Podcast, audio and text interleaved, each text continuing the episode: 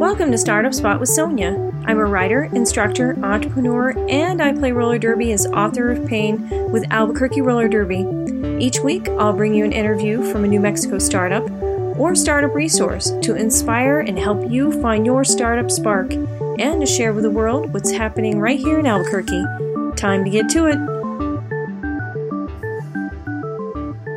Welcome to Startup Spot with Sonia. I'm your host. We're recording from Fat Pipe ABQ today. It's a co-working space, so any background noise you hear are entrepreneurs, solopreneurs, and startups collaborating, which is the perfect location to interview Trish Lopez of Teen Years.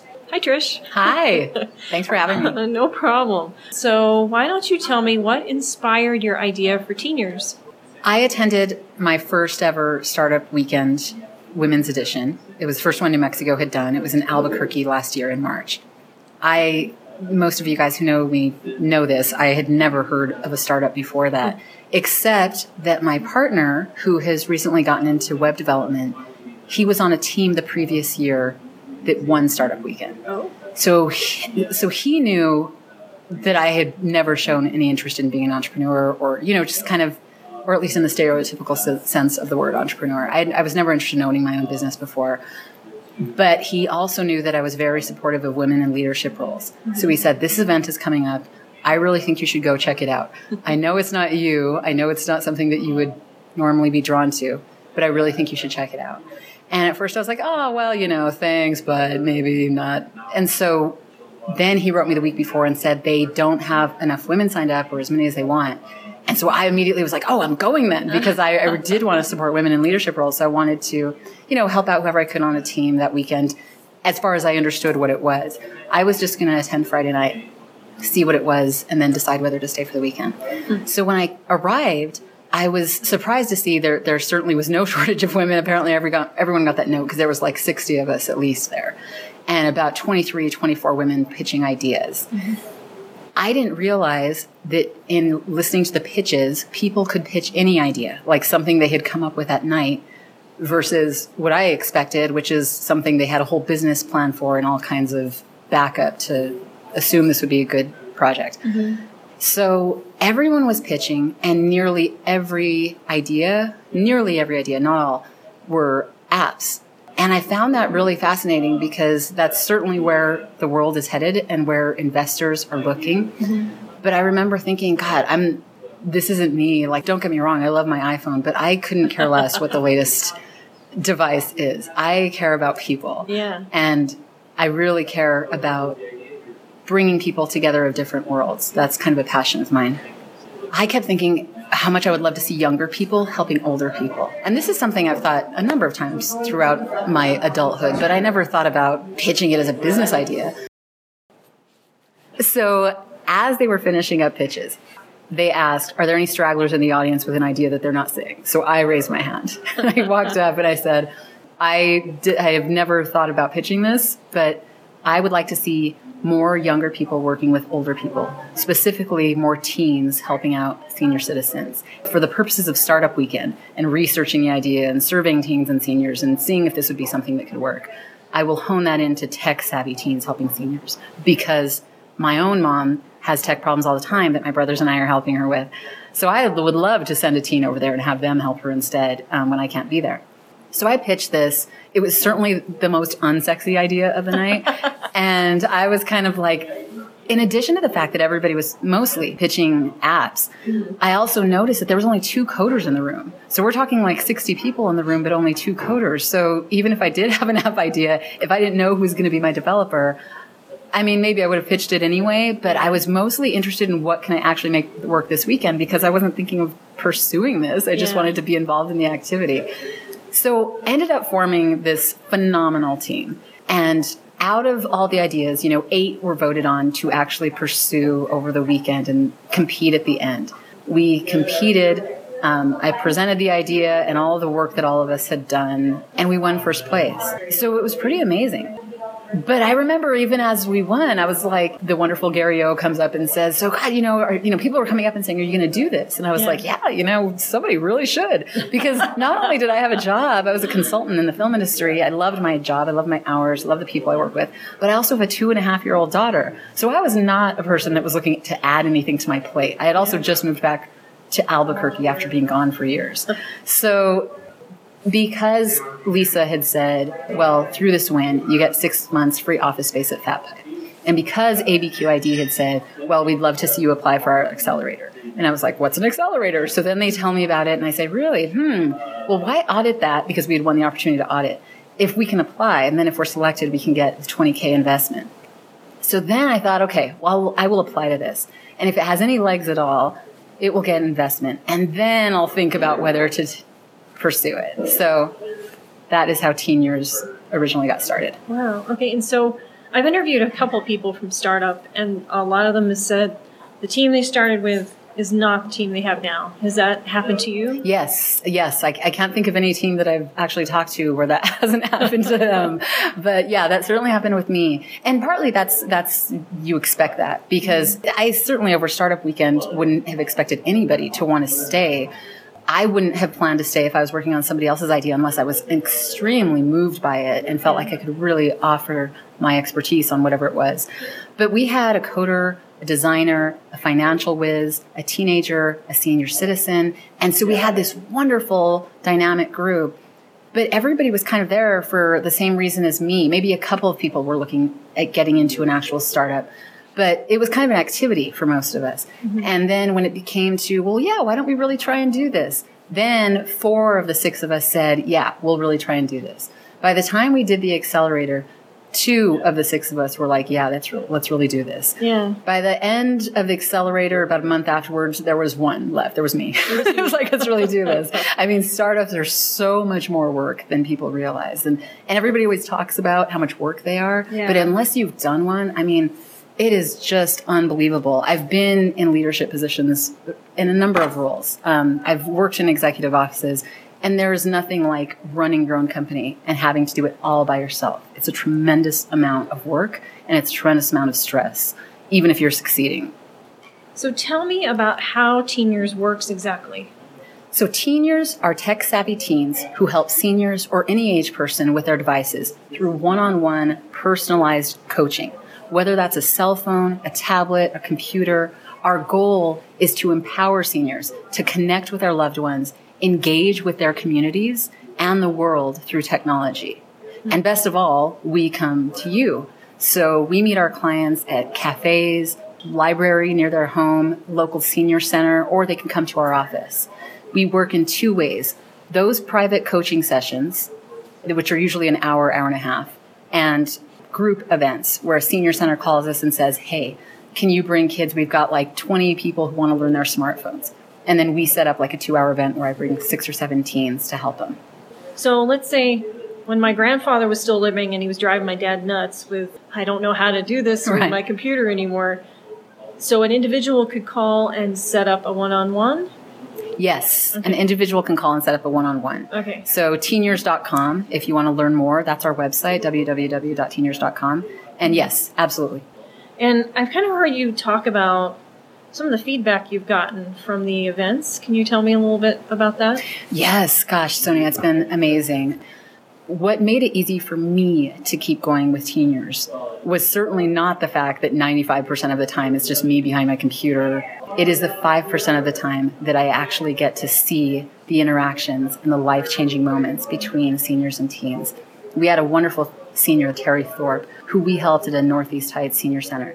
After 45 minutes with a brand new senior named Katie, who was doing her very first coaching session, and it was Terry's first time visiting with us. I went up to do my usual customer customer feedback review that I do with all of our clients, you know, asking what could we have done better, how could we help you in the future. Terry just burst into tears. She was a 71 year old woman. I'll never forget her. She said, For people like me who have no young people in our life, who have um, no family to speak of, I cannot tell you the difference that you have made in my life today. Someone's going to help us and not yell at us. You welcomed me from the moment I walked in. No one made me feel stupid. No one condescended to me. I hope you realize the impact of what you're doing here for people like me. And I was just bawling, and her teen year was just bawling. And um, You're making me cry. yeah, and, and as you're bawling and as I'm Oh, watching you and about to start crying, it was so powerful. We may not get tears like that every time, Yeah. but we have gotten unbelievable responses from people who have been helped by the teens. Yeah. And what's even better is I kind of knew when we did our first event, and you know, I had this wonderful teenager helping me and her friends. I knew that the seniors would like it once they met with the teens. I, I knew they would at least think it was fun, even if they weren't helped. But they absolutely were helped. And I didn't realize how much the teenagers would love it. I got an email a while back from this wonderful teenager of ours named Alicia, who had been trying to get a job at Target for years. And she's now a college student. And said, Trish, I just had to write you this because Target actually called me for an interview and I got the job. And I believe it was because of teen years being on my resume. They had heard of it, they asked about it, everyone knows about it they were blown away. And I really believe that that's why they gave me a shot this time because I've applied with them for years. And it was, and she was just like, I just want to say thank you.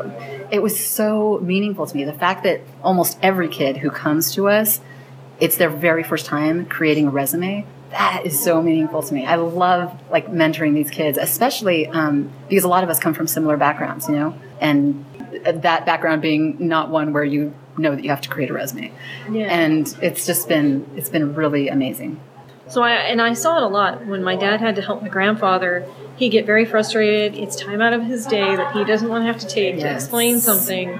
Giving that respect to the older person is huge, huge in their lives. absolutely i mean you heard me say earlier that i love bringing together people from two different worlds i love doing that part of the thing is seniors and teens aren't from two different worlds but they think they are you know see, a lot of seniors don't think they could relate to teens necessarily or they think that teens think they're a stupid old person a lot of teens are underestimated and marginalized, mm-hmm. which is why I think they love teen years. They go from being completely underestimated to the most valued person in the room. It turns out these teens want that socialization just as much as the seniors do. They find it way more fun to help somebody in person than to help someone over the phone or to do online help. Like you said, with us teaching our older relatives or even younger relatives, whomever, how to do something, maybe we can do it maybe if we're particularly skilled as a tutor but i i've never found it particularly fun to try to teach my mom this is how you recover your password if you lost it. This is what happened just there with your document. Mm-hmm. And i know my brothers don't. We just do it because we love her and she's our mom. But i guarantee you she was far more happy having taylor or jonathan help her with her smartphone than she was with us. And it's happened in my life too. Even when like an old boyfriend was teaching me how to snowboard, I wanted to shoot him. I wanted to throw him off the mountain. I was like, I can't do it. I was freaking out. And so even the kids will tell us, gosh, it's so funny. I don't really love teaching my grandpa. Uh, I'm like, grandpa, I've shown you this six times, but I don't mind teaching strangers at all. I loved helping Mary. I loved helping. So I don't know what it is about that, Yeah. but you know, helping strangers for some, some of us is so much easier Is better. yeah, yeah. And so for that reason, like you said with your dad, a lot of our clients have been adults who say, "Gosh, I would love for you to hire, but I don't want to be the one that tells them that they should hire you instead of me." So it ends up being that they suggest them going to a senior event, and the senior says, "Okay, now I'm oh, sold," and then they call getcha. us for a coaching session. I get you. Okay. So I know you used Startup Weekend, right? That's where this whole thing got inspired. Right. What other resources have you used in Albuquerque to move your business forward? Oh, several. Definitely people here. People, places, and news outlets. So some of the people I've met through the startup scene here. I've met some of the people through ABQID. Kat Garden Schwartz is one who comes to mind. She's no longer with ABQID. She's with Sandia, but she is an amazing person. And, and just several people that I've met through there. There's also been people who have nothing to do with the startup scene and are very successful, but they have nothing to do with the scene here and they don't want anything to do with it. I have been blessed to make some of those people, you know, they've been advisors, mentors, and now friends. So for these people who aren't on the startup scene, are they just people that you met through other people? Like Yeah, like for example, my partner introduced me to a coder who who works for one of the unicorn companies that was listed in the top 10 as coming out of, you know, in the New York Times. But he, you know, he's not a fan of the startup scene here. He wants nothing to do with it. He, I think he actually, well, he said he hates startups.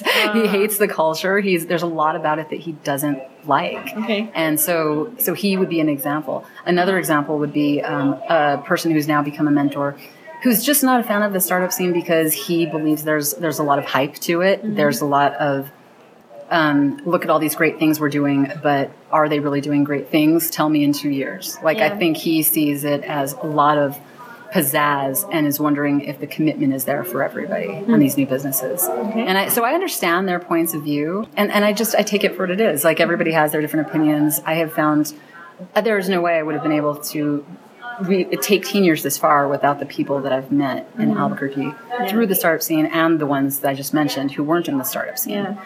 So people for sure, places like Fat Pipe have really helped me. Stu and Lisa clearly care more about helping new businesses hmm. than they do making money in this co-working space. And local journalists, news outlets like the ABQ Journal, ABQ Biz First, KUNM Kids have been awesome in bringing attention to teen years. Can you tell me, do you feel there's anything in Albuquerque that we're lacking that we need here? Yes, I would be lying if I didn't say that there are two things I think we could desperately use here. Number one, remedial workshops for the uninitiated. And I'll explain what I mean. Okay. Number two, startup therapists. And I kid you not, like, I really think there need to be counselors um, or other kind of mentors that specifically work with teams. The ups and downs you go through in a startup, the, the team frustrations, kind of like you do with marriage counseling, because don't kid yourself. Finding a co founder, the likelihood of that being a great, dynamic, powerful, successful relationship is the same odds, I think, of uh, having a successful marriage. And so it's really important. I say remedial workshops because, and I mean before you apply to an accelerator, not everyone grows up thinking they can be an entrepreneur. There are so many entrepreneurs in New Mexico that don't call themselves entrepreneurs. So there's people from all walks of life who are creating their own thing, whether that's a startup, that they want to take multinational, whether that's a small business, whatever. Um, what does it really take to start a business and help it succeed? I'm amazed by how much harder we push fundraising than we do hard work. It's just teamwork, building a team, maintaining your team. That's the number one reason companies fail. Um, learning about your financials, learning if this is something that can be profitable, understanding basic accounting, legal costs of creating a startup. All of this is stuff that we don't want to think about at the start with our great idea and our fun, you know, whatever. So I've had a long working background, so I don't ignore this kind of stuff. And I think for that reason, a lot of people probably know that I, I under promise for sure. I try to under promise and over deliver. And I don't even think that's always a good strategy because then you don't generate a lot of excitement that way. but I do that because I'm well aware, even though I had never done a startup before, I was well aware of like the commitment I was signing up for, the fact that I would have to leave my job, the fact that this could take time away from my daughter. And so I wasn't going into it blindly, like, because I, I really do feel like there are some people who just geek out on startups and they want to be a part of something new and something that's being built from the ground up. And I love that. I mean, who doesn't want to be a part of that? Yeah. But the commitment that it takes to follow through, the um, the work that it takes to work things out with your teammates, if you have any, but even if you don't, you're going to be working with someone, whether your clients, your customers, uh, your investors. It's just there's so much more that could be done, and, and so I think starting out with what do you want to know if you're even thinking about creating a new business. Forget startups because in my mind, startups that gives me the impression that the person wants to take it national or global. Some people just want to start a business, and no matter what you want to do, if you want to create something new, nonprofit or for profit, I just think it's important to know what you're getting into. And that's what I'm talking about when I say remedial workshops Okay. for people, for That the makes uninitiated. sense. That makes sense because some people don't realize what they're getting into and what it requires. I kind of agree with those people. You said that sort of the startup scene is kind of flashy. Personally, I'm curious. Two years from now, I want to take a look at all these startups that I'm interviewing and see where they're where they're at. right? Absolutely. Were there any missteps that you felt that you made? Yeah, there was there's two missteps that I could think of off the top of my head. One, that team element. I, first of all, I saw the team thing not work out for many people. You know, co-founders or people that you brought onto your team, even if they weren't co-founders. It was really hard for me because I knew I needed help in the beginning, but because I wasn't familiar with the startup industry, I didn't know who the like the reliable people who did what they said they were going to do versus the people who don't. And so I was willing to bring on anyone who said they'd work. And that was a mistake. that was a misstep for sure. I've met some amazing people, and it wasn't that they weren't well intentioned. It's that I don't think everyone understands the commitment that a startup brings. Second, I was initially more prepared for failure than I was for success. Because Teen Years was a random idea that I had pitched at a startup weekend, I never planned on doing anything with it. So there are some things I can speak very intelligently about. A year ago, startups were not one of them even when we won first place, like I said, I had no intention of quitting my job and pursuing teen years full time, not only because this wasn't in the cards as something I had planned to do in my life, but also because I had a job, because I had a daughter. So the only reason I ended up pursuing it is because we were invited to pitch the ABQ Idea Accelerator. And if we were selected, we'd get that $20,000 investment. I thought to myself, you know, if this could go anywhere, I not only need that investment, but I absolutely need the mentoring and training that would come along with creating a new business from scratch. Mm. And that made um, considering teen years as full time pursuit possible. Mm. So I'm pursuing it now. I, I, certainly don't know if it will be around in a year, but I'd rather give it my all and see yeah. what I can do with it than than not have ever tried. Okay. So you are you did quit your job? Yes, by the third month of the accelerator, I was like, I want to shoot myself. I cannot continue consulting for the New Mexico Film Office at the time, uh, New Mexico film industry, and doing an accelerator and having my little toddler. Mm-hmm. So it just it was it was unbelievably stressful, and and I felt like I was doing about 50 60% well in all of those areas so I quit, my boss was awesome and said, Well, how about we just keep you on contract? And then you don't, you know, teen years doesn't work out, you just come back to us. And I was yeah. like, Well, that would be awesome. Thank you. That was a nice little cushion for me. Yeah. But then by the time December rolled around, I was like, I can't even, I, let's just, we, we, we talked and it was kind of like, let's just end the contract because I am going to try and pursue teen years for at least the first half of 2016 without any other distractions nice. and see if it can go anywhere. I'm not sure that teen years can be profitable enough to pay the bills, mm-hmm. but I'm going to see if it can. Uh, we're finishing up the, the first version of a very long and detailed and well researched business plan. Mm-hmm. And so we'll see what we come up with. Okay. Has the business had any pivots?